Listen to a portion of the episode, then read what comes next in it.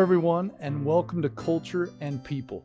I'm Richard Murray, and I'm so grateful that you've decided to join me today for this conversation about culture and how it can really help us build our companies in a way that we really want it to be built. You know, in today's society where technology dominates everything that we do, being able to talk about people and what we can do to help them enjoy their jobs and improve their lives while still achieving great things is so important. And so I thank you for joining me today as we try to go through this. And I hope that what you'll look for is ways that you can implement within your business, in your thinking, little programs that you might do or ways to think.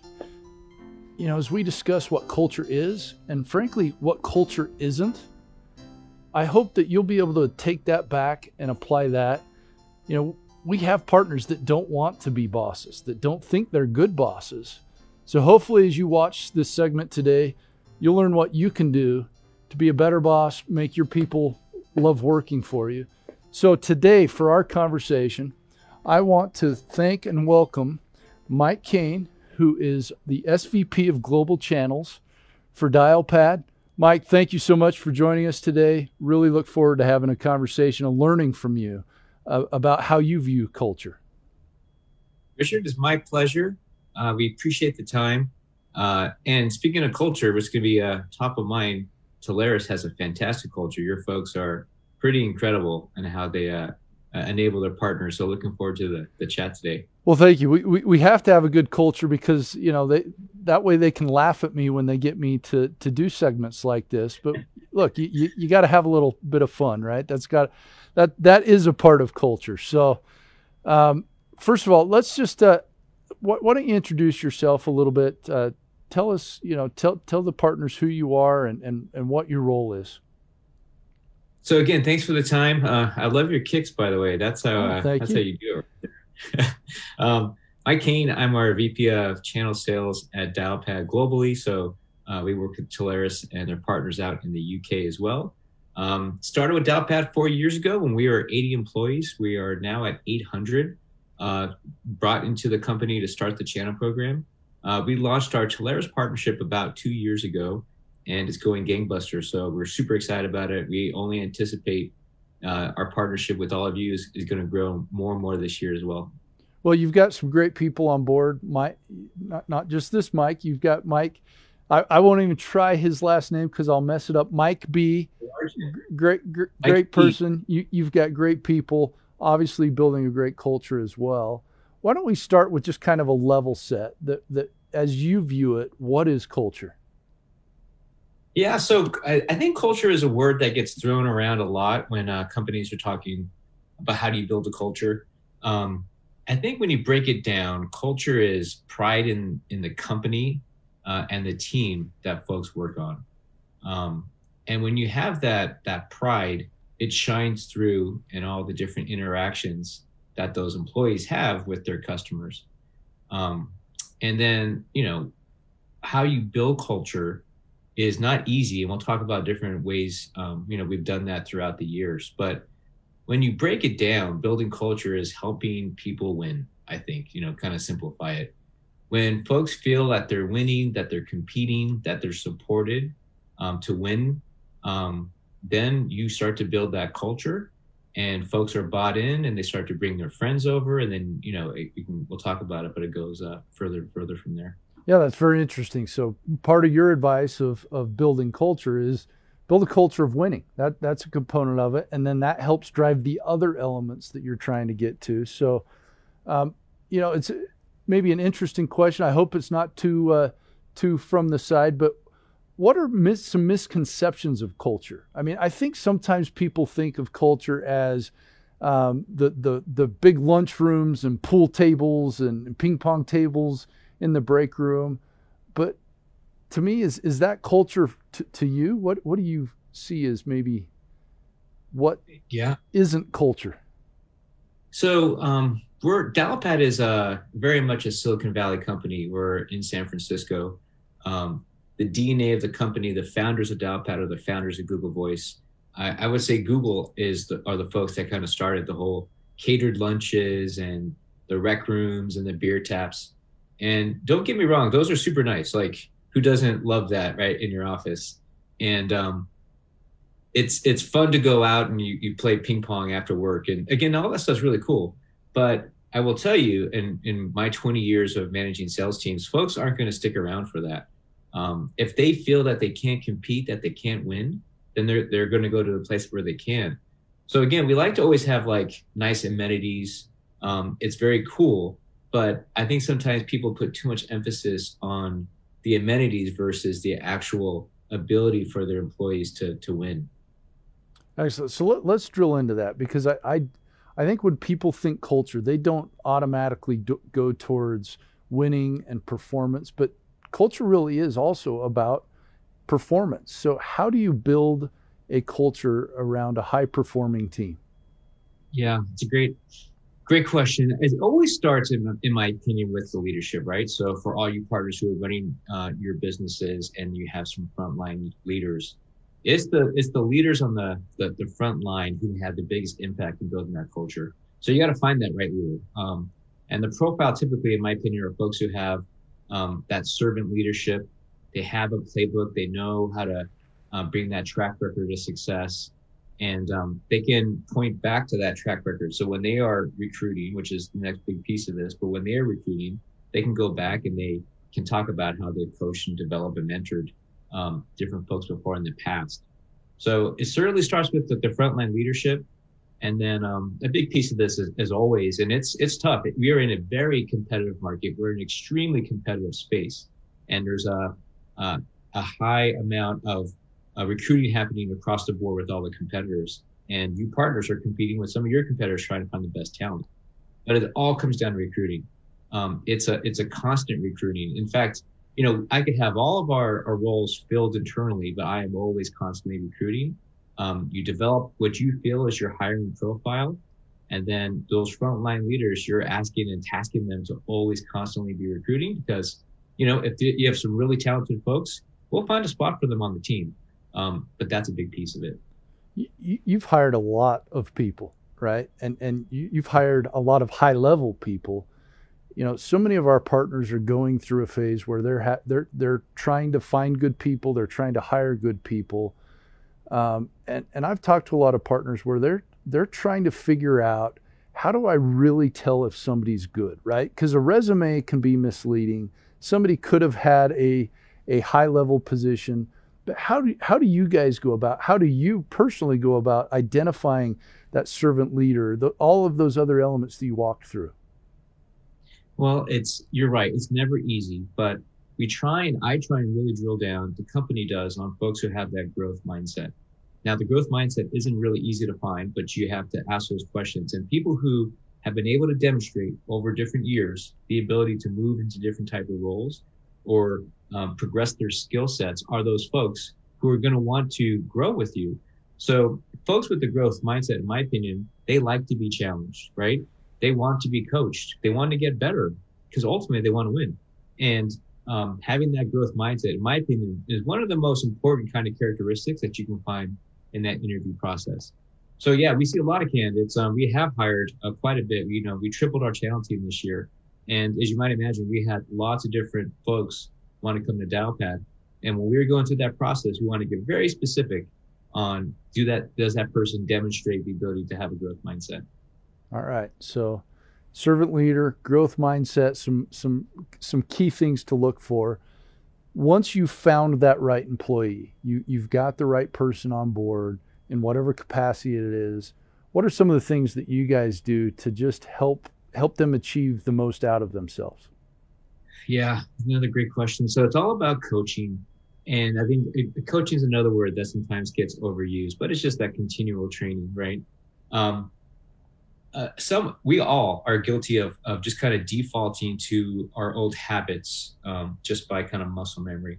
But I think if we if you hire the right folks, then they're naturally going to want to get better. Again, going back to that growth mindset. So you have to have the the onboarding, the curriculum to enable them to continue to get better and better. Um, that sometimes takes some, you know, investment in different tools to do that.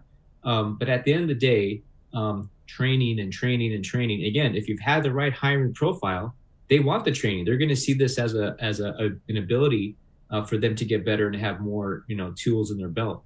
Um, if you hire the wrong person, they're going to see that training as, you know, like, oh my goodness, what, what what's this company putting me through? So that's why we, we try to really kind of hone in on finding the right person. I, just from a personal standpoint, I can tell you from coaching, yes, it is overused, but I think it's so important. And something I've learned over my career is look, I like to be seen as a nice person. I think I'm a nice guy, and I don't want to hurt people's feelings. And so at times that because I would withhold coaching, or which sometimes can be criticism, um, then there are times where employees don't know where they stand, and even worse, they're not progressing. They're not getting better. And it was through feedback from my employees that I realized I could do more. And I was doing, I, I, w- I wasn't helping anybody by not providing coaching, feedback, all of those other stuff. Sometimes it's not always positive. Yes, it can be positive, but you've got to have both. So I, I love that thought, even if it might be slightly overused. Um, overall, as you guys are trying to build the, build your culture out, is there an overall team environment that you're trying to foster? Yeah, so we want to have an inclusive um, environment so that folks are they feel free to ask the questions that in many cases, you know, in some cultures, if you and teams, if you ask a question and the question is I don't know rudimentary, or you feel like it's not a safe place to ask that question, you can be penalized for that question that you actually asked because it shows that you know you're not up to speed in a certain area. So we try to always say like, hey, bring your questions in it's an open place to have open and transparent communication. Um, we, there is no dumb questions. We want you to get good fast. So ask those questions. And I think if you have that culture where everybody has that same kind of mindset, then it's it's cool because you can ask um, similar members of our team. We have a, a chat that happens all day long where people just fire their questions and they're able to get the answers very quickly because we have fostered this environment of, hey, it's a safe place. Ask your questions um, and also give feedback. And you know, there are some times you go to that kind of rad- radical candor where there is tough feedback you you hear, but that's okay because we all, again, when you have it under the ability of all getting better, then you know, just kind of uh, it, it's not as as jarring, if you will. Right. Well, look, inclusion is a huge topic right now, right? I mean, in, in many aspects are there any specific programs that you guys have have ran to try to expand inclusion and just make sure that you're doing everything you can there? It is. It is a big one. You know, the more different voices you have on your team, um, the better different perspectives you're going to have, and then ultimately you're just going to have a better company. And so we try to take that external as well. Um, Dialpad uh, works with a various different programs um, for all kinds of uh, of different inclusion activities, if you will. So from it comes to specific African American owned businesses to different startups for women, um, we try to heavily invest there because again, you just get a, a better perspective by investing in, in different um, types of business owners and ultimately you all become better.